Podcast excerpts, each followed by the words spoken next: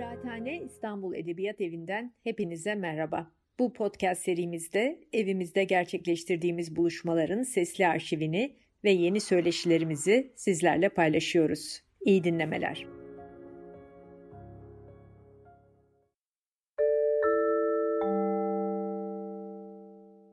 İyi akşamlar. E, Kıraathane İstanbul Edebiyat Evi'nde bu akşam e, Fatma Berna Yıldırım'la birlikteyiz edebiyat konuşmalarında. E, Fatma Berna Yıldırım e, lisansını, yüksek lisansını ve doktorasını Hacettepe Üniversitesi'nde felsefe bölümünde yaptı. E, şu anda e, öğretim üyesi olduğu Sakarya Üniversitesi felsefe bölümünde hem felsefe dersleri hem de dünya mitolojileri dersleri veriyor. E, bu akşamki konumuz e, Fatma Berna Yıldırım'ın Eski Hikaye adlı e, kitabından. Kitabın tam adını söyleyelim. Mitoslarıyla Dede Korkut'ta Depegöz, Sibirya'da Altın Arı, Kariye'de Meryem, Felsefede Kökenciler. Bu bir mitos çözümlemeleri derlemesi. E, bu akşam konumuz Zoom başlığı Homeros ve Dede Korkut olmakla birlikte aslında e, çok daha e, sınırlı e, bir konusu var konuşmanın. O da e, Dede Korkut Oğuznamelerinde yer alan Depegöz hikayesiyle Odisya'nın e, Polipemos hikayesi arasındaki benzerliğe dayanıyor. E, zaten konuşmada da dinleyeceksiniz. Bu e, hikayeler arasındaki benzerlik üzerine çok tartışılmış, çok konuşulmuş. Ama e, burada sanırım Berna Yıldırım'ın üzerine duracağı e, bu hikayeler arasındaki e, benzerlik ama hangisinin hangisinden e, köken aldığı, ilk orijinal formun hangisi olduğu değil, ikisi arasındaki sınıflama, e, tasnif benzerlikleri olacak. E, konuşmanın sonunda e, dinleyicilerimizden e, soruları da alacağız. Şimdi ben e, sözü daha fazla uzatmadan Fatma Berna Yıldırım'a veriyorum. Hoş geldin. Teşekkür ederim, hoş bulduk. İyi akşamlar.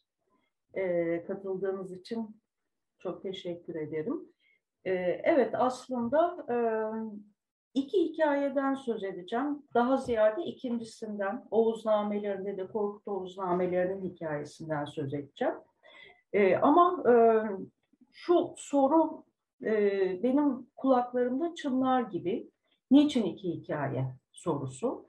E, çünkü az çok bu alanla e, ilgilenenlerin gayet e, iyi bildiği bir gerçek var. Çok da şaşırtıcı bir olgu var. Bu da şu, yani Tepegöz hikayeleri çok yaygın, çok çeşitlenmiş bir hikaye öbeğidir aslında. O kadar geniş bir coğrafyaya yayılır ki yani Fransa'dan Kore'ye, e, Doğu Batı aksında düşünürseniz, İzlanda'dan, Rusya'dan Afrika'ya kadar, Kuzey-Güney aksında düşünürseniz, bütün dünyaya yayılmış e, 221 tane hikaye vardır. E, bunların işte e, çok büyük bir kısmı tabii ki 19. yüzyıl, 20. yüzyıl halk kültüründen derlenmiş halk hikayeleridir. Üçü beşi, onu neyse kaç taneyse e, Orta Çağ'a aittir. E, ve geriye doğru e, Euripides'ten sıçrayarak Homeros'un Homeros'un e, Odisseyasına doğru geriye gider. E, peki niçin kalan 219 hikaye değil de bu ikisi hakkında konuşacağız ve nasıl konuşacağız? E, bunun kendisi zaten başlı başına bir e, inceleme tarihini e, göz önünde bulundurmayı gerekiyor, gerektiriyor. Tabii o tarihi ben şimdi bypass etmek e, isterim. Çünkü o zaman hikayeyi konuşmaya yeterince vaktimiz kalmaz. Buradaki kilit de, deyime değinmeden geçmeyin yalnız. Çünkü bizim de yapacağımız, benim de burada yapacağım şey bir tür e, karşılaştırma olacak. E, karşılaştırma teriminin kendisi. Tabii çeşitli disiplinlerde e, çeşitli anlamlar taşır karşılaştırma. Ama genel olarak şu karşılaştırmalı edebiyatın dünyasında e, daha işte belirli bir anlamı vardır. e, mitos, halk hikayesi türünden şeylerin incelenmesinde daha da sınırlı.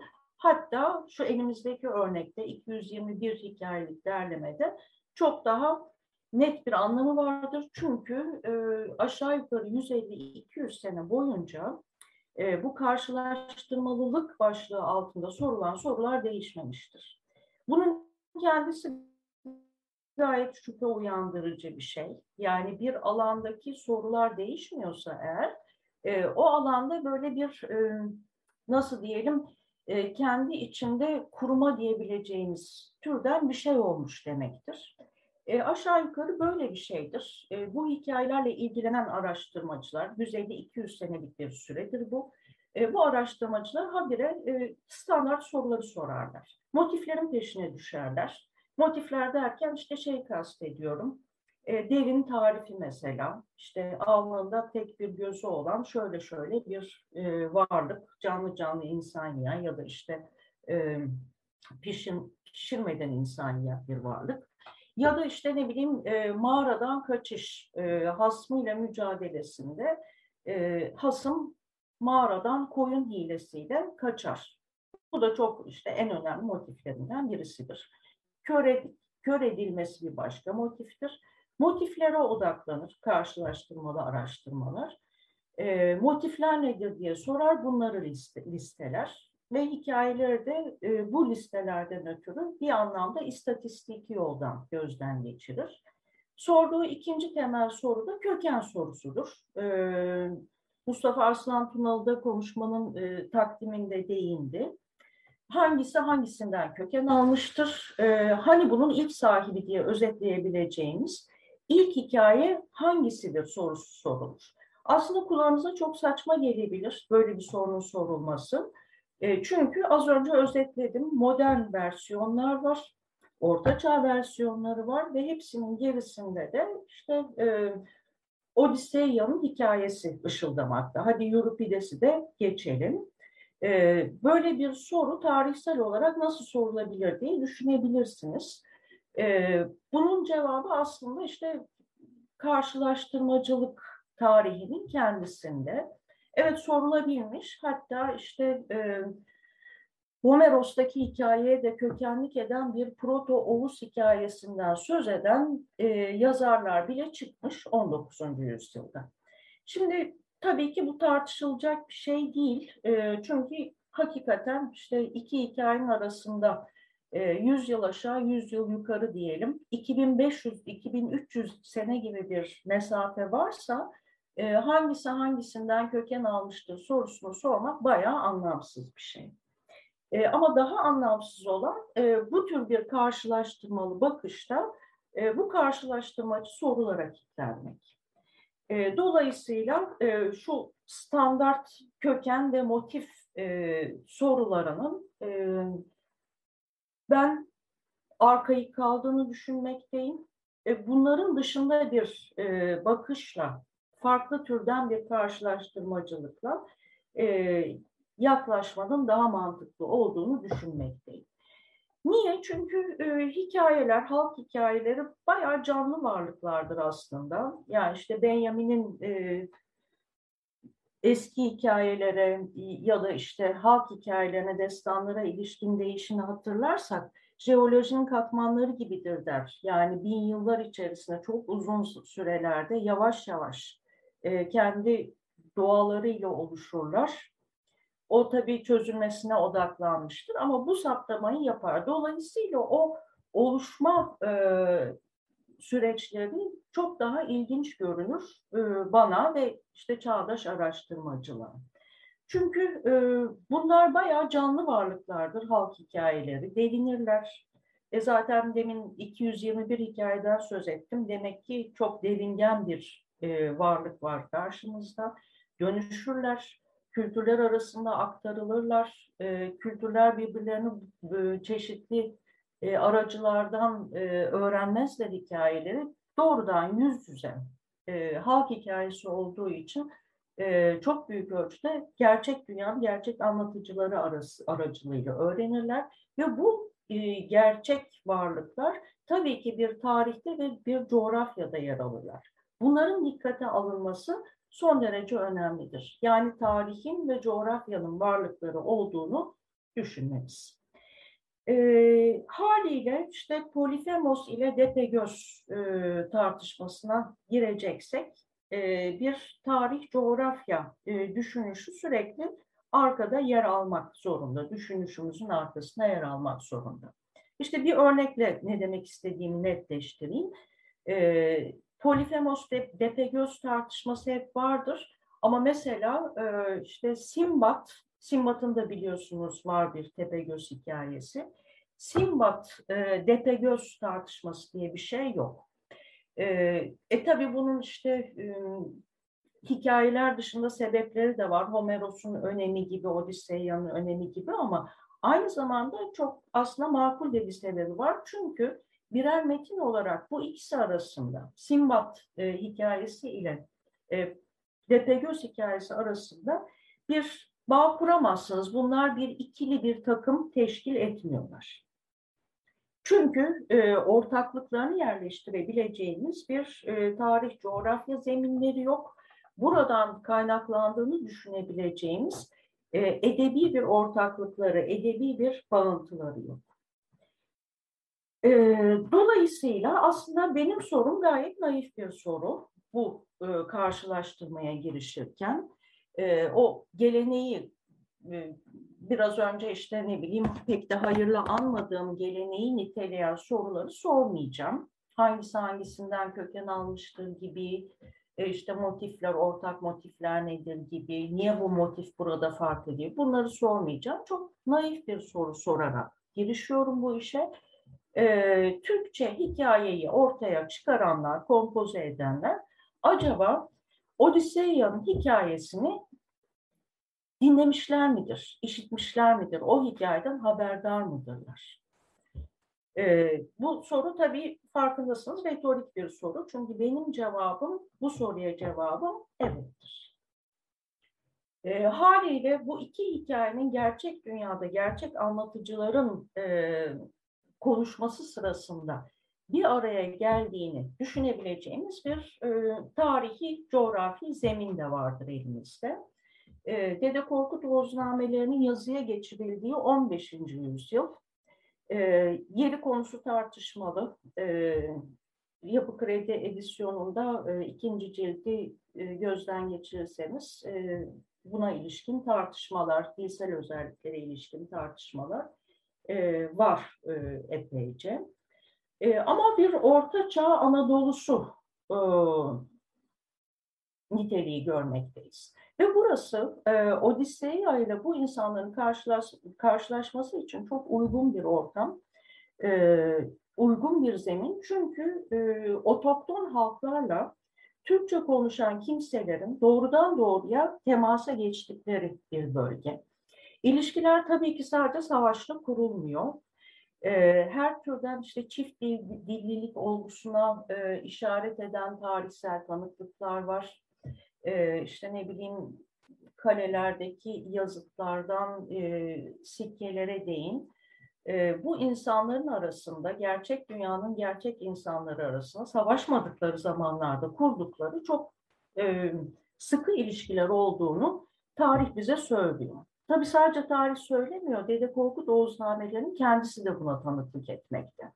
Oğuznameleri bu gözle bir, hızlıca bir okursanız ikide bir karşımıza işte çıkan o kafirlerin yani bunların Gürcülerin sadece e, hasım kafirler olmadıklarını, çeşitli dostluk ilişkilerinin, e, gönül ilişkilerinin kurulabildiği e, komşular olduklarını e, Oğuznamelerin kendisinde bile tespit edebilirsiniz.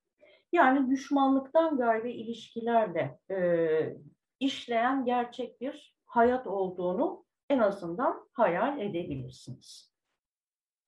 E, birbirlerine niçin bu insanlar hikaye anlatmış olmasınlar? E, buna dair peki metinlerde bir e, verimiz var mı, bir tanıklık var mı metinlerde?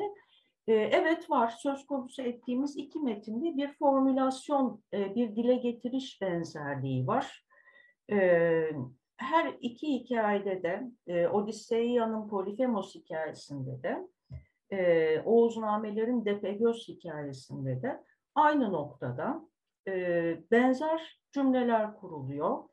E, koyun hilesinin sonunda e, dev Tepegöz e, karşısındaki kişiye mağaradan koyun hilesiyle çıkmaya çalışan e, Odysseus ya da Basat'a e, işte bir ilenç e, yöneltiyor.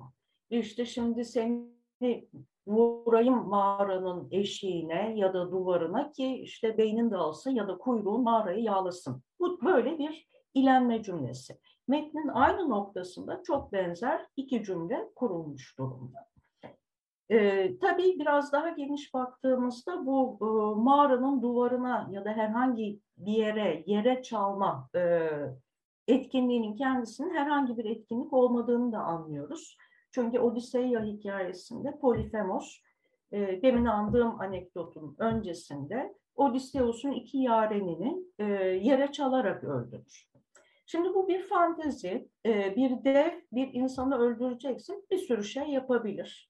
İşte ne bileyim keser, boğazlar, çıt diye kırar, her şeyi yapabilir. E, ama bu bir e, standart haline gelmiş olsa gerek diye düşünürüz. E, çünkü işte bu mağaraya çalma e, lafı vardır. E, hatta e, Euripides'in Satirikon'unda vardır aynı şey. E, orada da işte bir yere çalarak öldürme sahnesi vardır. Dolayısıyla ben şunu hayal edebilirim. E, kendi hikayesini e, bugün elimizdeki 15. yüzyılda yazıya geçmiş haliyle kompoze eden, kuran e, Türkçe konuşanlar e, kulak vermişler Odisseya'nın hikayesine.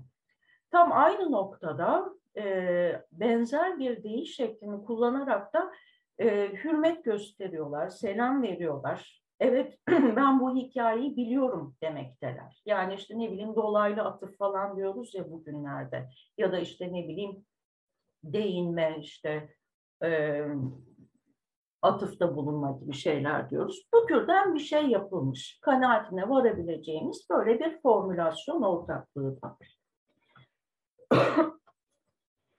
Tabii e, bir de daha önemlisi var. Bu ikisi arasında e, bir karşılaşmaya gitmemizi sağlayacak daha önemli bir şey var. E, demin andığım karşılaştırmacı bakış e, benzerliklerin peşine düşer hangi motifler ortak, hangi ögeler ortak.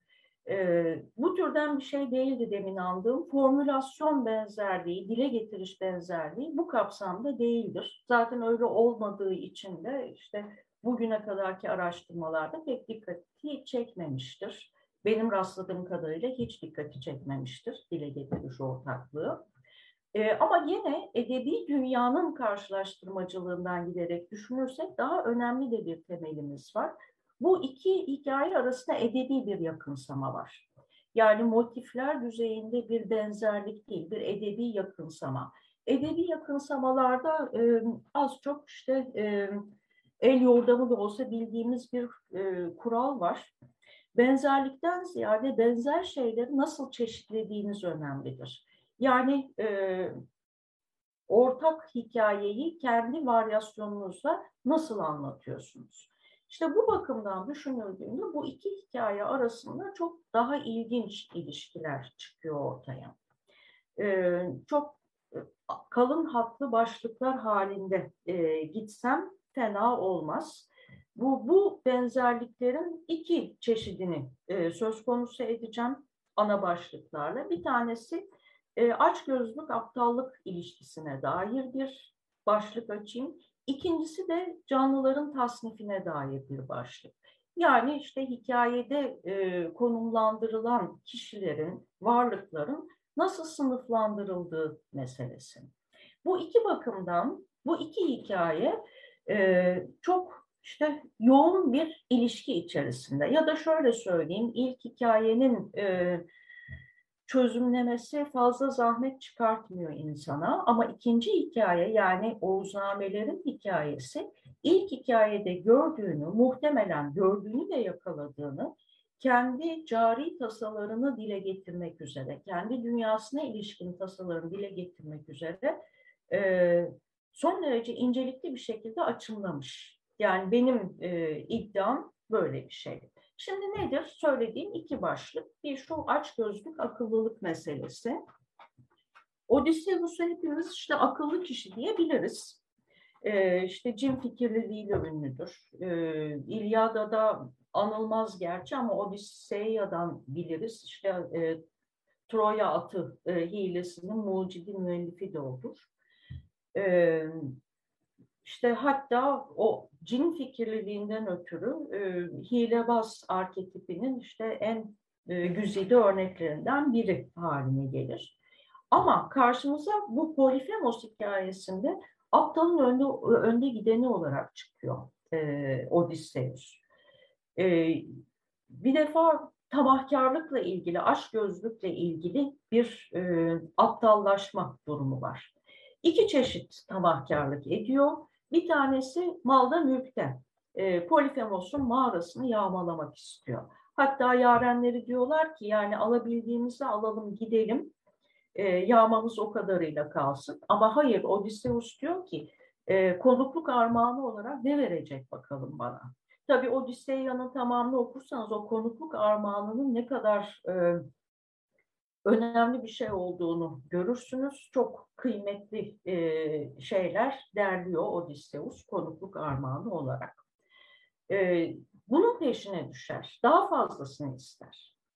Ve baş, başlarına ne gelirse bundan gelir. E, hatta işte devle karşılaştıklarında, Polifemos'la karşılaştıklarında da e, der bunu işte ne ar armağanlar vereceksin bana. bana. E, Polifemos bile e, aptalın önde gideni diye tanımlanan Polifemos bile Odysseus'un aptallığına güler. E, ve işte e, der ki seni en son yiyeceğim al sana konukluk armağanı. E, bu bir kısmıdır aptallığının ve işte birkaç yareninin ölümüyle sonuçlanacaktır. Bu açgözlülük. E, mağarada Polifemos'un işte ne bileyim varidatından almak istediklerini e, istedikleri konusundaki açgözlüğü. Ama daha önemli bir aptallığı daha vardır. E, Odysseus'un. O da bir ün budalalığıdır. Şöhrette daha fazlasını ister. Hepimizin bildiği şu malum e, hileyi aslında yapar Polifemos'a karşı. E, Polifemos ona adını sorduğunda kimse der, hiç kimse der. Böylece Polifemos e, benzeri tepe gözleri yardıma çağırdığında e, sana kim saldırdı sorusuna kimse saldırdı diye cevap verir. Yani kimse saldırmadı. Akıllıcadır. Hatta önden gemilerini diğer adaya saklar Odysseus. Bu da akıllıcadır. Ama e, her şey olup bittikten sonra açılırlar denizden ve e, Odysseus e, bir tür işte şöhret isteği diye yorumlayabileceğimiz bir dile getirişle e, Polifemos'a kim olduğunu, babasının kim olduğunu, nereli olduğunu takır takır söyleyiverir. Tabii e, Polifemos da babasına başvuracaktır ve e, işte yurduna varamasın, varacaksa da bin bir meşakkatle varsın der. Taslaman bu olur destanda. Ee, yani ortaya bir Odisseya destanının çıkmasını sağlayan kurucu aptallıktır bu. Odysseus'un bir türlü eve varamamasının, bin bir türlü macerayla e, yolundan alıkonulmasının sebebi budur. E, Polifemos'a işte e, sana gözünü kim kör etti diye soran olursa ben Odysseus İtakeli falan diye kendisini tanıtmasıdır. Şimdi garip bir şekilde e, bu kurucu aptallığına rağmen Odysseus bütün metin boyunca, Odisseya boyunca akıllıdır. Polifemos da bu epizodda karşımıza çıkan Polifemos da aptaldır. Metin bize bunu söyler. Ee, bir de ayrıca e, demin dediğim ikinci mesele açısından düşünelim. Burada nasıl bir canlılar konstelasyonu var? Yani karşımıza çıkan canlıları metin nasıl tasnif etmiş? E, çok net bir karşıtlık var. Vahşiler ve insanlar karşıtlığı. Zaten daha Polifemos'un adasına geldiklerinde işte e, cevap hazır. E, tepe gözler, e, vahşi, töre bilmez, tarım bilmez, denizcilik bilmez. Hepsine çok uygun bir coğrafyada olmalarına rağmen bunları bilmez. Dernekleri olmayan, yani o toplumsal e, işleyişi sağlayacak kamusal hayatları olmayan, tanrılara da hürmet etmeyen vahşilerdir. Bunun karşısında işte bir biz kümesi olarak e, Odysseus ve yoldaşları insanlardır. Onlar vahşi değildir. E, yemesi içmesi de e, biraz buna göredir. Polifemos e, bizim gözden farklı olarak e, insanları işte e, ayıklamadan diyelim, çiğ çiğ ya ayıklamadan yer. E, Oğuznamelerin gözü öyle yapmıyor. E, yemesi içmesinden bile e, bir tür vahşi olduğu bellidir. Bu arada ama çok imandırıcıdır. Koyunları, keçileri vardır. Mükemmel düzenli de bir mağarası vardır. E, evcil hayvanları vardır Polifemos'un. Bir işte e, evcil hayvanlar kümesi, vahşiler ve insanlar. Tabii Odysseus ve yoldaşlarının bir süre besi hayvanı haline geldiğini de düşünebiliriz. Bu bakımlardan peki Türkçe hikayede durum ne? Ee, aslında e, bir e, müzik diye düşünsek, Claude Lévi-Strauss'un e, bakışıyla müzik gibi düşünsek, iki çeşitleme diye düşünsek bunları. Tabii mitoloji araştırmalarında çeşitleme, değişke, varyant bu sözcükler de çok kullanılır da şimdi e, de, Depegöz hikayesinin, Oğuznamelerin hikayesinin ne yaptığını daha iyi vurgulamak için crescendo terimini kullanacağım. Onun için söylüyorum bunu. Bunlar evet iki değişke, iki çeşitleme. Ee, aynı temanın çeşitlenmesi diye düşünebilirsiniz. Ama e, crescendo bana sorarsanız e, Oğuznamelerde geliyor, çıkıyor karşımıza. Çok daha zengin bir orkestrasyon var. E, hadi gene edebiyat terimlerine döneyim. E, tip yerine karakter denir ya edebiyatta. Böylesi bir şeyin işte e, halk edebiyatı için uygun terimler değil bunlar farkındayım ama tiplerin değil böyle bayağı dönüşen karakterlerin ortaya çıktığı bir hikaye diye okuyabiliriz. Bunun için bu ikinci e, varyasyonu bir tür işte e, bütün e, mevcut malzemenin yükselişi bir tür crescendo saymak mümkündür. Niye? Çünkü bu aptallık, açgözlülük temasını alıyor. E, Oğuznamelerdeki Basat, Basat'ın de, Depe gözü öldürmesi hikayesi. Aptallık açgözlük bölgesine alıyor e, ve bunu geliştiriyor. Akıllılıkla ilgisini kuruyor. Başlangıçta şiddetle ilişkisini kuruyor. E, hatta aslında e, Depegöz hikayesi iki aç gözlük arasında gerilmiş bir hikaye e, gözüyle görülebilecek bir bütünlük arz ediyor. E, ilk aç gözlülük hikayenin başındaki e, gerilen iki ip e, ucu diye düşünürsek ilkindeki şiddetle bağlantılı, ipin diğer ucunda ise akıllanma, akıllılık diyebileceğiniz e, düşünü, düşünüp taşınarak hareket etme diyebileceğimiz ikinci bir ögeyi kuruyor. E, ve böylece e, şu aptallık açgözlülük ikilisinin bir karşıtı çıkıyor e, Oğuznamelerin hikayesinde karşımıza. İkinci e, maddeye getirecek olursak canlılar tasnifi ise gayet geçişken. Oğuznamelerde Odisseya'da olduğu gibi, Odisseya epizotunda olduğu gibi e, herkes kendi kompartımanında uslu uslu oturmuyor. E, insan insandır, vahşi vahşidir. E bir de evcil hayvanlar vardır diyen Odisseya hikayesinden farklı olarak e, Depegöz'ün dünyasında herkes sürekli kaygan zeminde. Yani konstelasyon son derece esnekleşmiş durumda. E, şeyle başlayayım, e, şu akıllılık aptallık meselesiyle başlayayım. Dede Korkut e, hikayesinden söz etmeye. Yani e, niye crescendo dedim, e, onu açıklayayım.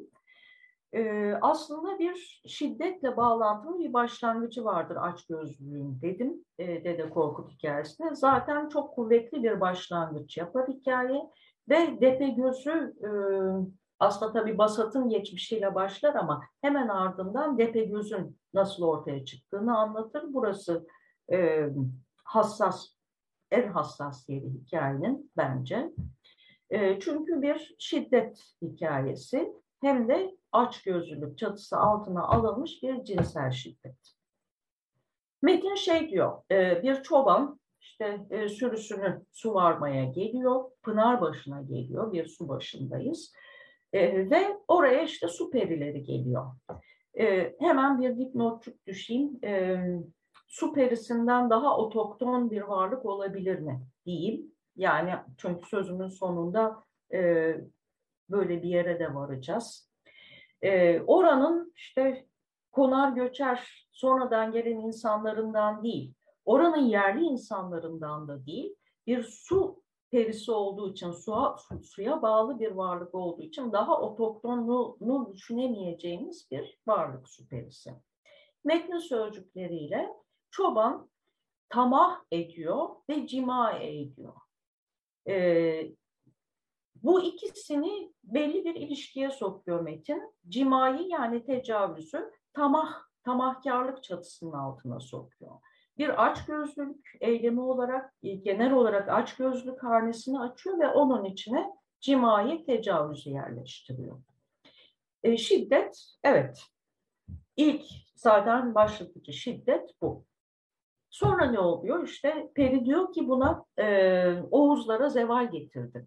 Sadece sana değil, Oğuzlara diyor. Bu da zaten bize hikayenin nasıl bir e, dünya kuracağını müjdeliyor. Çünkü Oğuzlar dediğimiz e, öbek hemen e, karşımıza çıkıyor. Bir sene sonra bende emanetim var gel al ama bilesin ki Oğuzlara zeval getirdim demekte. Bir sene sonra geliyor çoban aynı yer, aynı sahne peri geliyor ve bir tane bağnak koyuyor ortaya.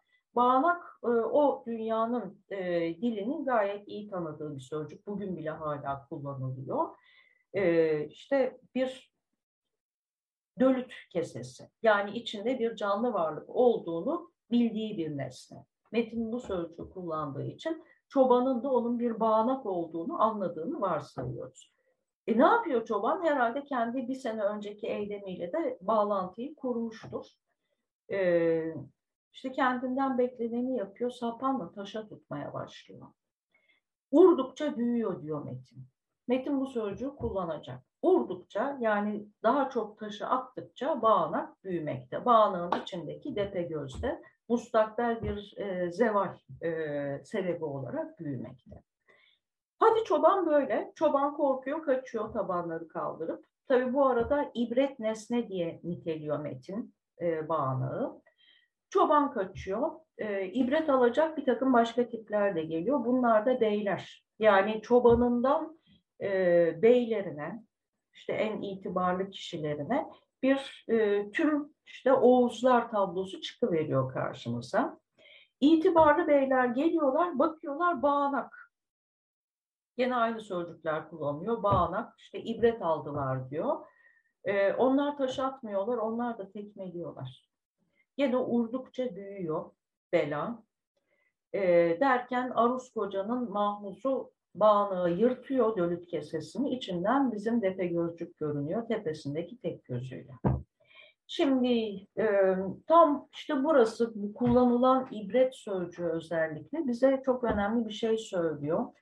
E, her ibret bir etos içinde anlamlıdır. O etosun, o işte davranış kalıplarının içerisinde bir şeyden ibret alırsınız e, sorunu çözme ya da doğru davranma kılavuzudur ibret dediğimiz şey. Ama bunlarınki niyeyse işlemiyor. İbret alıyorlar ama e, sonuç bir facia. E, taşa tutmak, tekmelemek, bu alınan ibret o etosun çalışmadığını gösteriyor. Yani şiddet etosunun aslında çöktüğü andır e, gördüğümüz an. Bu insanlar e, muhtemelen işte e, gelinmiş yeni bir diyarda şiddet etosuyla yaklaştıkları bir meselenin başlarına bela olacağına dair bir hikaye e, kurmuş durumdalar. Peki sonra e, peki bu işte gerilimin iki ucu dedim. İlki işte e, şiddetle bağlantılı. E, ikinci ucu ise akıllanmayla bağlantılı. E, ikinci açgözlü metinde çoban değil Basat, Basat'ın da kendisi. Şimdi hikayenin sonlarına atlıyorum okuyanlar için e, ya da hafızasında işte tazeleyenler için. E, Basat da açgözlülük ediyor. E, Depegöz bunu işte faka basmak için gözü kör edilmiş, Basat e, gözünü kör etmiş Depegöz'ün ama Depegöz işte daha ayaklarının üstünde. E, Basat'ı işte yolundan çekebilmek için ya da alt edebilmek için e, aç gözlüğünü oynuyor. Önce çok kıymetli yüzüğünü, takanı işte kılıç kesmez, e, ok işlemez kılan kıymetli yüzüğünü teklif ediyor Basat'a. Basat hemen gözü dönüp atlıyor yüzüğe e, ve işte hileye geliyor, üstüne ağ atıyor e, Depe göz. Neyse oradan kurtuluyor. İkinci sınamada gene aç gözlüğüne e, kurban gidiyor Basat. Bu kez Depe göz diyor ki benim bütün hazinem şu kümbettedir. Git al.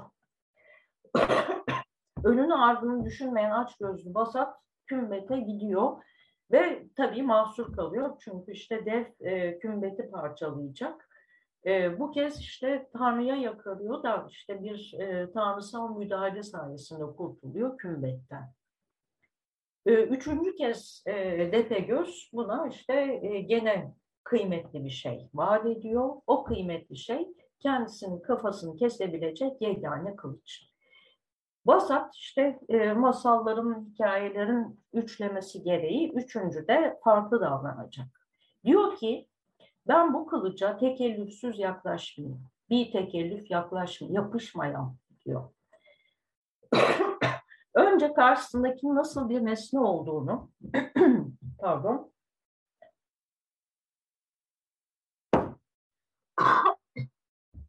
nasıl bir nesneyle karşı karşıya olduğunu bir e, anlamak, tanımak, öğrenmek istiyor. Yani işte aslında e, aptallığın da akıllılığın da öğrenilir şeyler olduğunu bize hatırlatır gibi hikaye.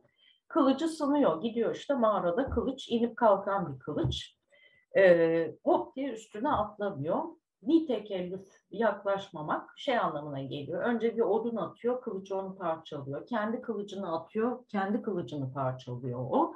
Dolayısıyla bir şey yapmam gerekir diye düşünüp o güzel kafacığını çalıştırıyor. Ok atıyor ve işte e, kıymetli kılıcın asılı olduğu zinciri kesiyor. Kılıç yere saplanıyor, böylece alabiliyor o kıymetli nesneyi. E, Depe gözün kafasını e, kesebileceği kılıcı. Tabii şiddet yok mu burada derseniz, evet burada da şiddet var. Ama biraz sonra araları dolduracağım. E, biraz farklı bir şiddet. Peki diğer mesele açısından insanlar vahşiler, evcil hayvanlar bakımından düşünelim. E, karşımıza e, devingen e, varlıklar çıkıyor demiştim. Hem de pegöz hem basat karma varlıklar diyebileceğimiz e, tiplerdir. Tip demeyeyim, e, varlıklardır bu hikayede.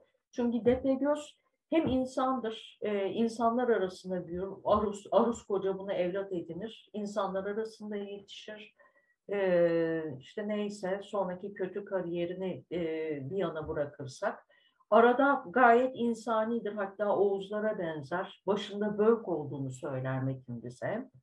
E, işte yemeklerini gayet işte tanıdık usullerle piliç çevirme gibi işte e, basat çevirme sipariş eder. Aşçıları vardır. E, polifemos gibi çiğ çiğ ya da ayıklamadan yemek şöyle dursun onun yemekleri işlemden geçer. E, ve daha önemlisi hikayenin sonunda tekrar insanileşir e, Depegöz. Polifemos'ta hiç görmediğimiz bir seyir izler, bir dönüşüm geçirir. Nasıl insanileşir? Nedamet getirir. O güne kadar yediği kızlarla oğlanların analarını çok ağlattığı için pişmanlık duyar. E işte ne bileyim gözü acımaktadır, e, kör edilen gözü acımaktadır. E, der ki e, kimsenin başına gelmesin böyle bir şey. Göz bunu kimsenin başına gelmesin. Yani başkaları için dilememek diyebileceğimiz, kendi hali, kötü hali için başkaları için dilememek diyebileceğimiz e, büyük bir hamle yapar. Soylamaların e, sondan ikincisinde galiba tam net hatırlamıyorum. Keza Basat da e, saf bir insan değildir. Mutlak olarak Odysseus, Odysseus gibi. Bu insandır, bu vahşidir diyemiyoruz. Basat hanesinde de diyemiyoruz. E, çünkü e, Basat'ın da işte çocukluğu, demin pas geçtiğim ilk paragraf, Basat'ın çocukluğu bir şeydir, vahşi yetişmedir. E, Oğuzlar ürker, kaçarlar. Metin bu terimlerle başlar. E, hayvan sürüsü gibi ürker kaçarlar. O sırada Basat'ı düşürürler. Bayağı bir hayvan sürüsünün yapacağı gibi. Basat'ı bir aslan bulur, yetiştirir. Ee, ve işte tekrar aynı yere geri döndüklerinde Basat'ı bulurlar. Onu insanlaştırmak bir zaman alır, mesai alır. Dede Korkut da zaten işte öğüt veren kişi olarak hemen daha ilk paragrafta karşımıza çıkar. Atların kanlarını sömürmüyoruz biz. İnsanlarla arkadaşlık ediyoruz, atlara da biniyoruz. Sen de böyle yap diye öğüt verir Basat'a. Basat böyle insan olur. Ama en önemlisi e, bütün bu kayganlıklar içerisinde Oğuzların kendisidir. E, demin andığım gibi işte Oğuzlar ürktü kaçtı hikaye, değişini, ifadesini hikayenin en kritik yerinde tekrar buluruz. E, bu e, Oğuzların e, besi hayvanı haline gelmeleri kısmındadır. Depe gözle mücadele etmeye çalışırlar, e, başaramazlar. Depe göz hepsinin tozunu atar ve e, bunları e, kendi sürüsü haline getirir. Metin der ki e, Oğuzlar yedi kez ürktü. E, Depegöz bunların önünü alıp çevirdi. Yani bayağı işte ürken bir hayvan sürüsünü toparlar gibi getirdi yerlerine koydu tekrarlar. Bayağı işte gözümüzün önüne Oğuzlardan oluşmuş bir ağı gelebilir. Zaten işte pazarlık da yapılmıştır Dede Korkut ile e, Göz arasında. Günde iki kişiyi de koyunlar haricinde günde iki kişiyi de e, yemek olarak veriyorlardır Göze. Tam anlamıyla işte bir e, e, evcil hayvan sürüsü haline aslında bir tür koyun sürüsü haline gelmiştir Oğuzlar. E, bu bize çok önemli bir şey söylüyor. Şu canlılar arasındaki yerimiz sabit değil. Değişebilir. Tenzili rütbeye uğrayabilirsiniz. İnsanlık katından, e, o yüceltilmiş insanlık katından evcil hayvan derekesine düşebilirsiniz. Hikaye bunu demekte. Zaten Basat'ın temel işlevi de budur. Tamam işte Depegöz'e kişisel olarak da kızgındır. Ağabeyini e, öldürmüştür Depegöz e, işte ailevi sebeplerden ötürü hınçlıdır. Ama esas olarak işlevi e, Oğuzları bu kötü vaziyetten, sürü olmaktan, besi hayvanı olmaktan çıkartıp tekrar canlılar çevriminde e, haysiyetli bir yere yükseltmek olacaktır. E, zaten işte metinde sürekli bunun ipuçlarını verir. E, sonunda işte bir toplumsal şölen olması Elbette artık bu topluluktan kimseyi bir dev yemeyecek, buna sevinirler ama aynı zamanda besi hayvanı olmaktan da çıkıp tekrar e, bir insan topluluğuna dönüşürler. Aslında bir anlamda Basat e, Oğuzlara insanlıklarını e, iade edecektir kendi şiddet eylemiyle. E, haliyle e, Şimdi biraz toparlama kısmına geçeyim. E, uzattığımın farkındayım.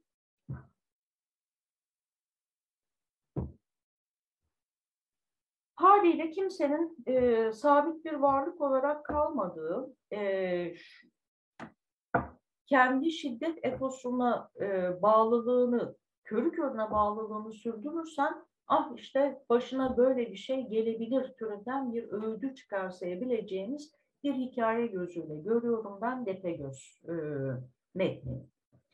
Şimdi tabii e, halk hikayelerinden böyle şeyler bekleriz. E, demin Benjamin gelmişti yardıma, gene gelsin. E, halk hikayeleri için şey der, muhakkak bir şey, faydalı bir şey içerir. Ya bir pratik bilgi verir, ya bir öğüt verir. E, ben bu hikayeyi de o türden bir hikaye olarak görmekteyim. Kendi etosu hakkında düşünen bir hikayedir bu. Ee, işte Kanturalı hikayesiyle gene Oğuz Namelerinin çok kıymetli hikayelerinden biri Kanturalı hikayesiyle bu bakımdan benzer. O hikaye eğlencelidir. Gerçi bu hikayenin de eğlenceli, az önce eğlenceli kısmını anlattım. Basat'ın açgözlülüğü kısmı. Ama Kanturalı hikayesi baştan sona e, işte savaşçı, ga, gazi e, tutumuyla dalga geçen, hatta işte e, cinsiyetçiliğiyle dalga geçen, gazilerin tutumuyla dalga geçen bir hikayedir. Bunda dalga geçmekten daha ciddi bir ton seziyorum ben. E, kendi e, şiddet e, dolu dünyaya e, taarruzuna dair bir hikaye anlatıyor. E, vurdukça büyür. Karşındaki şeye vurmak dışında bir müdahale tarzın yoksa e, doğrudan işte şiddetle dalıyorsan e, etrafına, bulunduğun çevreye o sana bir göz olarak geri dönebilir. Kendine zeval getirebilirsin. Der gibi hikaye. E, e tabii yani işte der gibi diyorum. Hadi gene Benjamin diyeyim. E, bizi bir psikolojik bağı kabul etmeye zorlamaz e, halk hikayeleri diyor Benjamin. Yani X, Y'nin nedenidir türünden bir şey. İşte modern edebiyatın e, yaptığı bir şeydir. Halk hikayesi sakin sakin şunları şunları şunları söyler ve geçer. Böylece yüzyıllar boyunca herkes için bir e, muamma olmayı da sürdürür halk hikayesi. Düşünürsünüz, hakkında düşünürsünüz. Acaba e, şöyle mi böyle mi diye konuşursunuz der. E, hatta buna dair örneği de e, Herodotos tarihindendir. Benjamin'in örneği. Her neyse e, toparlıyorum. Aslında buradaki e, fayda büyük ölçüde bariz bir fayda. E, bir işte yeni dünyanın artık belki bu hikayeler yazıya geçtiği tarihte yeni dünya değildir ama sürekli karşılarında işte e, kendilerinden çok daha köklü bir takım başka insanları e, buldukları bir dünyada şiddet etosunun işlemez oluşuyla e, karşılaşan bir insan topluluğunun üretmiş olduğu bir hikaye e, diye düşünüyorum ben bunu. Bunun cezası nedir? Bunun cezası bulunan zeval e, canlılar sıralamasında, hiyerarşisinde, bu hiyerarşi olmadan da yapamıyoruz bir türlü. O hiyerarşide rütbe tenziline uğramaktır basitçe. Ve tekrar işte evcil hayvan olmaktan çıkıp işte insanlık rütbesini alacaksanız kendi etosunuza bir işte e, nizam vermek, akıllanmak, tekellüfle yaklaşmak.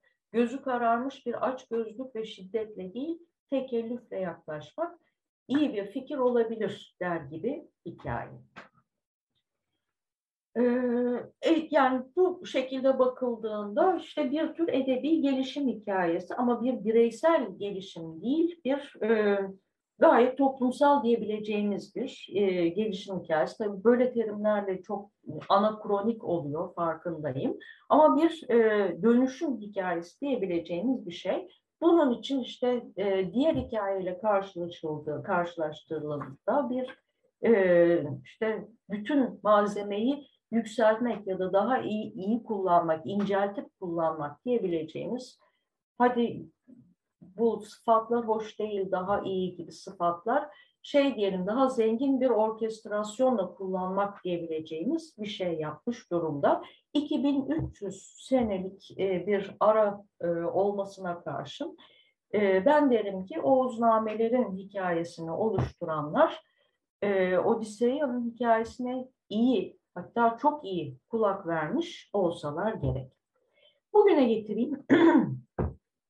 aradan geçti 500 yıl. Oğuznamelerin yazıya geçişinden bu yana e, şiddet etosunu tartışan bir metni biz bugün e, gereğince kavrayabiliyor muyuz? Yani benim incelediğim araştırmalarda pek şeye denk gelmedim. E, bu şiddet hakkında bir hikayedir diyene. Birkaç şey e, metin e, ya da araştırma gözün şiddetinden söz ediyor ama çobanın ve beylerin özetle tüm Oğuzların şiddetinden söz eden yok. Bunu bir şiddet hikayesi olarak muhtemelen okumuyoruz. Zaten masal versiyonlarına e, kadar e, işte bu şiddet işte ne bileyim göz çıkarma, çıtır çıtır yeme, kebap yapıp yeme falan bütün bunlar e, çocuk metinlerinde de karşımızda. Yani çocuk zihnine pek de e, zararlı bir şey addedilmemiş şiddet. E, tabii sansürlensin demiyorum ama mevcut sansürlere baktığımızda mevcut sansürler nereye konulmuş? O bize anlamlı bir şey söylüyor. Oğuznamelerde sansür olur, cinsellik konusunda olur. E, işte gayet halk hikayesinin yakası açılmadık diliyle e, işte bir takım ifadeler kullanılır. E, işte Kanturalı hikayesini anlayayım en barisi oradadır. Sansürlenir onlar. Hatta bu e, Çobanla Peri'nin e, hikayesinde e, cima terimi sansürlenir. İşte çeşitli laflar dolandırılır. İşte ne bileyim hatta aşk hikayesi haline bile getirilir bir takım masal versiyonlarında. Ama şiddet aynı cinselliğin sansürlendiği edisyonlarda şiddet olduğu gibi durmaktadır. Ee, tatsız sonuçlar çıkartmak için bugün galiba uygun da bir gün. E, 6 Eylül. Geçmiş 66 sene ama 6 Eylül dibimizde hemen. Yani tarihsel mesafe almışız gibi gelmiyor muhtemelen hiçbirimize. E, bunun herhalde işte kendi etosumuz konusundaki işte hoşnutluğumuzla, kendi etosumuzdan hiçbir rahatsızlık duymayışımızla bir ilgisi var. E, şiddetin bu hikayelerin şu andaki alımlanışına bakarsak, şiddetin e, söz konusu, eleştiri konusu edildiği, gene sevimsiz bir terim kullandım ama e, kendi etosunun e, silkelendiği bir hikayeyi biz bugün e, şiddeti düşünerek okuyamamaktayız. E, haliyle e, bugünkü alımlanışından e, hikayenin hiç de eskimemiş bir hikaye olduğu sonucunu çıkartabiliriz. Evet. Şimdi e, böyle toparlamış olayım. E, sorular ya da yorumlar, görüşler için Mustafa Arslan Tunalı'ya bakayım. Evet, ben e, öncelikle e, teşekkür ediyorum da e, Şöyle bir senaryo doğru mu onu sorayım. Şimdi e, Orta Çağ'ın başlangıcında bir zamanda e, belli bir bölgede e, başka dilden konuşan insanlarla tanışıyorum. Onların anlattığı hikayeleri dinliyorum. Bu hikayeyi kendi dilimde söylüyorum ama söylerken de bana yakışık gelmeyen, doğru doğru gelmeyen bir sürü nokta oluyor. Onları etrafımda gördüğüm dünyaya göre değiştiriyorum. Böyle olmalıdır şu yani bu sınıflama doğru değil, şu şekilde olması. Çünkü hayat böyle değil, dünya böyle değil diye. Yani e, etrafıma göre, kendime göre yeniden söylüyorum. Yeniden yaratma, yani uyarlama gibi bir şey. Bu e, çıkardığım şey doğru mu anlattığına göre? Elbette. Elbette doğru. Yani burada hikayenin orijinalinin hangisi olduğundan çok bu hikayenin nasıl değiştirildiği, hangi dünyaya uyarlandığı Dolayısıyla. Tabii yani kendi dünyasının içerisindeki e, konumu, anlamı ne olabilir?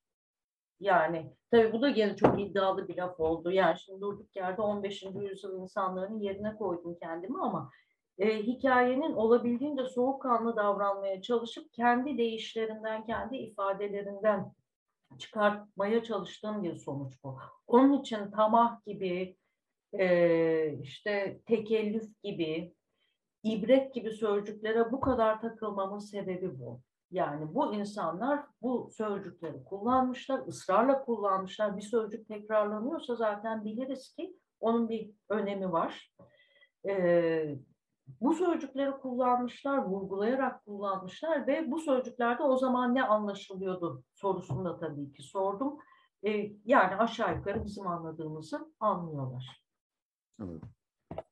Yani orada e, o hikayede çok statik bir dünya görüp o dünyanın kendi dünyasına uymadığını düşünüp onu çeşitlendirip daha dinamik hale ister istemez getiriyor. E çünkü o... can yakıcı bir sorunu var bana sorarsan. Yani Anadolu'daki e, komşu hikayesine kulak kabartan e, halk hikayecilerin can yakıcı sorunları var. Yani düşünsenize e, biz mahalle değiştirdiğimizde bile bir işte e, sarsılıyoruz, etrafa bakıyoruz, dünyayı öğrenmemiz, o, o dünyaya uyum sağlamamız bir zaman alıyor. Bu insanlar e, haliyle işte çok can yakıcı bir sorun olarak yaşamış olsalar gerek. Yani Odiseya'dan farkı bu. Evet. Orada barbarlar var ve onlar şeylerinden rahat, durumlarından rahat. Burada bir rahatsızlık söz konusu hikayeyi söyleyenlerde. Tabii tabii. Hikaye kendisinden söz ediyor. Polifemos'tan söz etmiyor. Hatta Depegöz'den de söz etmiyor. Kendisinden söz ediyor adeta. Peki e, hikayenin kendinden söz etmesini şuna bağlayabilir miyiz? Ben e, saf spekülasyon yapma hakkını kendimde görüyorum dinleyici olarak. E, yine geldim başka bir çok meşhur bir hikaye anlatılıyor. Bu oyuna söyleniyor bu. O dilde bunu duydum, ettim. Yeni bir hikaye olarak bunu duyuyorum. Dolayısıyla bu hikaye üzerine düşünüp değiştirip hani kendi dünyama uydururken hikaye üzerine zaten düşünmüş oluyorum. Yani o orijinal demiyorum ama ilk hikayenin yapmadığı şeyi burada zaten ikinci hikaye kurarken hikaye üzerine düşünmeyi yapıyorum. Yani buna bağlayabilir miyiz bunu? Evet tabii ama tabii şunu da bilemeyiz. ee, karşılaştıklarında yani bu iki hikaye belki de vardı. Ee, Oğuznamelerin hikayesi e, Polifemos hikayesini dinledikten sonra bir dönüşüm geçirdi. Yani bunlar e, kuzen olabilirler. Yani ille bütün ilişkileri dikey düşünmemiz gerekmiyor. Yatay düşünmek lazım. Çünkü halk hikayeleri hakikaten çok acayip mesafeler kat edebiliyorlar. E, akraba iki hikayenin karşılaşması diye düşünün. E, yani işte benzer bir hikaye elinizde var ve Odise'ye ya kulak veriyorsunuz. Aa hayret böyle bir şey var. Ve ondan sonra kendi hikayenizi hem de cari tasalarınıza göre dönüştürüyorsunuz. Evet. Bu da olur. Bu dönüştürme işleminde zaten hikaye yeniden bakmak söz konusu oluyor. Tabii, tabii, yani hikaye üzerine düşünmek söz konusu. Tabii. Tabii. Ee, ee, bir bir soru var evet. Var. Ee, Basat'ın Tepegöz'le kardeşliği ve onun da ormanda büyümesi Homeros'ta da görülür mü diye sormuş Emre. Basat'ın Tepegöz, Depegöz, e, Diyarbakır'ın deyisi bizim zavallı Depegöz. Muhtemelen bir özel adı bile yok e, Depegöz'ün. Bu bir cins isim olabilir. E, kardeşler, e, orman bahsi pek geçmiyor metinde. E, Homeros'ta yok. Tabii ki işte tam dediğim bu. Karşıtlıkların çok net olması, e, teşekkür ederim Emre, karşıtlıkların çok net olması tam Böyle bir örnekten de anlaşılabilir. Bırakın akrabalığı, e, Odiseya'nın hikayesinde Odysseus insan, yarenleriyle birlikte Odysseus insan, e, Polifemos ve diğer Kiklopslar yani e, tepe gözler, e, Trakya'nın terisiyle tepe gözler, onlar vahşi. E, haliyle iki karşıt kutup. Oysa e, Oğuznamelerin hikayesinde bu ikisi bir süreliğine kardeş hatta. E, Basat, e, Arus Koca değinmedim çok ayrıntıya girmeyeyim diye ama Arus Koca zaten Basat'ın babası. Depegöz'ü de evlat ediniyor. Hatta sonradan Depegöz'ün öldüreceği Kıyan Selçuk de büyük oğlu. E, bu ikisi kardeş olarak belli bir süre geçiriyorlar. E, kabaca söyleyeceğim bu. E, bu izleye dair fikirlerim aslında konuşmanın genel seyrine bağlanıyor e, insan vahşi ya da vahşi insan diyebileceğimiz iki varlık var karşımızda. E, Basat'a vahşi insan diyebiliriz. Depegöz'e insan vahşi, hatta insan vahşi insan diyebiliriz. Demin dediğim gibi sonuçta nedamet de getiriyor. E, ve bu ikisi belli bir süre kardeşmişler. Hatta bu kardeşliği Depegöz e, hikayenin sonunda hatırlıyor. E, bir işte e, biz kardeştik seninle kıyma bana diyor. Tabii Basat'ın gözü e, kardeşlik görmemekte. Basat'ı işte e, vahşiliğe doğru savrulan bir varlık olarak da sırf bu ögeden ötürü düşünebiliriz. E, biraz işte hızlı bir çıkarım oldu. Umarım tedbirsizlik etmemişimdir. Daha hızlı bir çıkarım yapayım o zaman. Bu iki hikaye arasındaki fark ister kuzen olsunlar ister birisi öbüründen kökenlenmiş olsun falan. e, fark tamamen tarihsellik yani biri orta çağ ürünü öbürü daha e, ilk çağa ait bir şey olarak tasvir edilebilir mi? Yani çok tarihselleştirmiş olmuyor muyuz bu durumda? E, tarihin yanına e, ısrarla bir de coğrafyayı ekledim Mustafa farkındasındır. Tarih evet. e, işte kesme coğrafya diye düşünmek gerekiyor. E, tabii sadece tarihsellik değil yani tarih vakit geçti işte e, hikaye olgunlaştı. Böyle bir şey değil. Yok. E, o hikayeler, tarihselliğin önemli bir kısmı zaten bir hikayeye nasıl kulak verdiğimizdir. Yani işte ne bileyim Don Quixote'nin nasıl alımlandığıdır. Onun hakkında e, işte ne bileyim 1870'te ne yazıldığıdır. E, işte 1980'de ve bugün ne yazıldığıdır. Anlatabiliyor muyum? Evet. Ee, Şeyi, e, Pierre Menard hikayesini, Borges'in Pierre Menard hikayesini burada anmak yerinde düşer herhalde. Ee, Pierre Menard Borges'in hikayesinde Don Quixote'yi yeniden yazmak ister. Ama 1900'lerin başına tam uyarlamak için. Uğraşır uğraşır ve sonunda başarır. Yazdığı hikaye kelimesi kelimesine aynıdır. Harfi harfine. Ama o 1900'lerin başında bunu yazdığı için aynı hikaye söylediği her şey başka anlama geliyordur ve artık hikaye yenilenmiştir gibi. Evet. Ama tabii şeyi Depe Göz'ün anlatıcıları bunu farklı bir şekilde yapmışlar. Tabii çok. Hatta araya da öyle bir şey koymuşlar ki e, müsaade var mı? Biraz uzatacağım ama. Tabii tabii ne demek? E, demin aldığım şu yüzük, kümbet, kılıç üçlüsü bir üçlü. Kulağınıza da öyle gelmiştir zaten bu hikayeye monte edilmiş. Muhtemelen bambaşka bir hikayeden alınıp monte edilmiş. Bunun için dayanaklarım var. E, ayrıntıya bayılırım ama girmeyeceğim. E, akıl yürütmen ve dayanaklarım var. Bu e, hikayenin Tepegöz hikayesinin ortasına ya da sonuna monte edilmiş bence.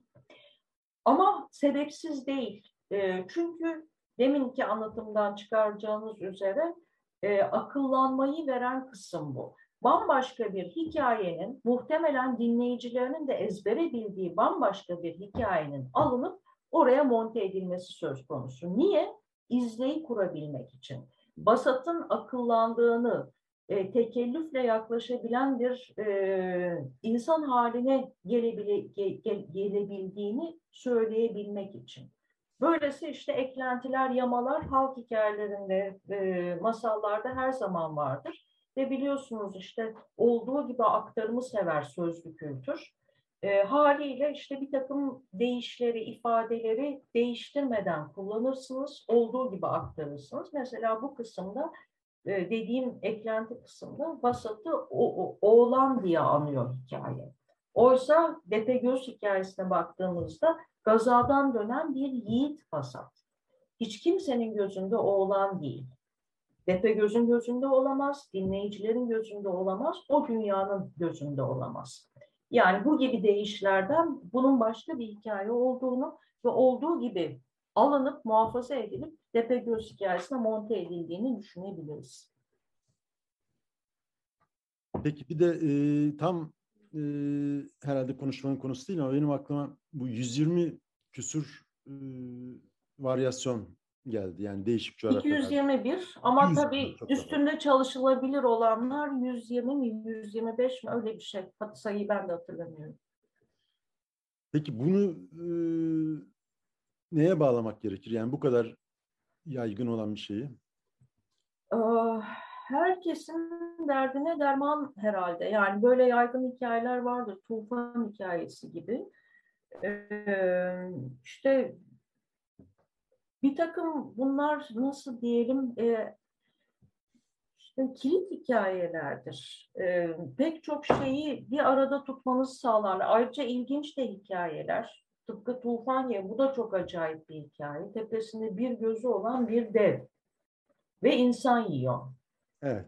Yani insanın işte yenebilir bir varlık olması, işte besi hayvanı gibi bir şey olması bu herkese derinden yakalayan bir şey evet. olsa gerek. Yani e, herkes için önemli bir şey olsa gerek. Hayır, bana tufan hikayelerinden ya da yaratılış e, daha e, dar bir şey gibi geliyor. Yani Tabii. tepesinde göz olan bir yaratık falan filan daha özel bir şey. Dolayısıyla bunun bu kadar yaygın olması şaşırtıcı görünüyor ilk bakışta. Evet. Tufan hikaye, yaratılış hikaye. Tamam her yerde bir yaratılış miti olacak. Ama tepesinde göz olan bir yaratık bu kadar değişik. Almış yürümüş. Evet garip bir şey. Yani işte ne bileyim bunu mesela propla açıklamak. Prop o kadar şeydir ki e, yanlışlamaya tamamen kapalı, doğrulamaya sonuna kadar açık bir teori atar ortaya. Tamam 1920'lerden söz ediyoruz ama e, prop'un dünyasına göre baktığımızda yani bu bayağı e, acayip bir durum. Gerçi o kadar acayip değil. Şimdi söylerken düşündüm de e, kişi çeşitleri ve e, işlev çeşitleri açısından bakarsak aslında bunu da rahatlıkla e, propçu şemaya oturtabiliriz. Prop'u şeyden hatırlayalım. Özgürlüğü yok mudur peki masallar dünyasının sorusunu sorar. Yani her şey 31 işlev ve 7 kahraman çeşidiyle mi kaimdir? Yok özgürlüğü vardır der Prop. Sağ olsun sayar özgürlükleri. Ee, umarım doğru hatırlarım. Ezberden gideceğim. Kahramanların ve yer, yerlerin isimlerinin seçimi ve özelliklerinin seçimi der. Depegöz'ün Depegöz'ü bu anlama geliyor herhalde. İşte ne bileyim e, işlevleri nasıl yerine getirildiği der. Yani mesela bütün masallarda uçulur ama neyle uçulduğu değişir. İşte atla mı, süpürgeyle mi, halıyla mı, karyolayla mı neyse. Özgürlük alanı böylesi bir şeydir. Üçüncü bir şey daha söylüyordu. Prop uydurmak istemiyorum, unuttum. Üçüncü bir şey daha var. Peki mesela bu e, antik dönemde daha eskiden e, orta çağda tabii ama insanlar arasında hikayelerin alınıp verildiğini, birbirinden çok yalıtık olmadıklarını düşünmeliyiz bir taraftan değil mi? Yani tabii. bunlar bir taraftan bir tarafa gidiyor. İlginç olanlar, bir yer bulanlar kökleşiyor, değişiyor. Alıp yürüyor. Evet. Yani. Bakı dedikodu gibi yani hızla. Tabii yani zaman değişkenini açık bırakın. Ee, ilginç bir hikaye dünyayı dolanıp size geri gelebilir. Hatta tipi de epey değişmiş olabilir size geri döndüğünde. Yani zaman değişkenine bağlı bir şeydir bu. Tabii eski dünyadan söz ediyorum. Benjamin'in işte halk hikayelerin, destanların, jeolojik katmanların gibi yavaş yavaş biçimlendiği bir dünyadan söz ediyorum. Ve zaten öyle de olmuş. Yani hikayeler dolanıp dolanıp e, işte yeni biçimleriyle, yeni halleriyle ulaşmış olabilirler. Zaten bu ikisi kuzense e, evet. Polifemos ile Depegöz. E, bizimkiler aa bizim hikaye ne kadar benziyor diyerek dinlemiş olabilirler. Tabii. Ama şurası farklı vesaire vesaire. Tabii. Muhtemelen Tabii. ortak noktalar, farklı noktalar ortaya çıktı, çıktı ve bu hikaye üzerine düşünme, tekrar yeniden düşünme imkanı oldu. Peki son olarak bir şunu sormak istiyorum. Bu şiddetten bahsettik ama bütün bu hikayelerde, mitlerde bu şiddet, cinsellik gibi öğelerin e, o eski anlatanları rahatsız etmediği, çocuklara da anlatıldı hep söylenir ve 19. yüzyıldan itibaren bunlara işte sansür, e, sansür demeyelim de evcilleştirme uygulandı. E, ama o hikayelerde, o masallarda, o mitlerde hep bir hayata hazırlık, hayatın şiddetine, hayatın evet. getireceklerine hazırlık söz konusu değil mi? Tabii. Yani e... ama işte sana şiddet dolu bir hayat geliyor evladım diyor hikaye evet. sana. Evet. Yani şiddetin hiç değilse e, bir takım e, modern e, siyasi gereçlerle e, yumuşatıldığı bir dünyada şiddetin sansürlenmesini anlayabiliyoruz. Eski dünyada hayır tabii ki yani benim de işte çocukken büyük annemden dinlediğim hikaye o o yani dudak uçuklatıldı. Tabii bütün masallar korkunçtur zaten. Hep böyle bir şey vardır. Yani işte ne bileyim kırmızı başlıklı kızın işte kurdun aslında bir amca olduğunu öğrendiğinde e, işte kurdun aynı zamanda işte bir takım işte ensest e, ögeler de içeren bir amca olduğunu, akraba olduğunu öğrendiğimde işte bir dehşete düşmüştüm. Ama tabii ki e, 200 senedir çocuklar o şekilde okumuyorlar. Evet tabii. Ee, bir saati geçmişiz. Çok teşekkürler. Ben vakti nasıl geçtiğini anlamadım. Ee, bu konuştuklarımız yani senin konuştukların üzerinde e, daha fazla bilgi almak isteyenler doğrudan kitabın kendisine başvurabilirler. Hala piyasada var hali, herhalde. Eski Hikaye adlı. Ee, orada e, sadece Depegöz Politemos hikayesi değil, e, Politemos hikayesi değil, şey, e, dört, yok beş ayrı daha yazı var değil mi? Yok, üç yazı daha var bundan gayrı. Ya ben teşekkür ederim. Bir pazartesi akşamı saat 9'dan ta 10'u 10 geçiyor şimdi. Yani beni dinlediğiniz için çok teşekkür ederim. Davet ettiğiniz için de e, Kıraathane'ye teşekkür ederim. Bir başka konuşmada tekrar buluşmak üzere. evet, sizin konuşmalarınız zaten genel olarak ilginç oluyor. Çok teşekkürler. Herkese iyi akşamlar. Çok teşekkür, hoşçakalın, iyi akşamlar.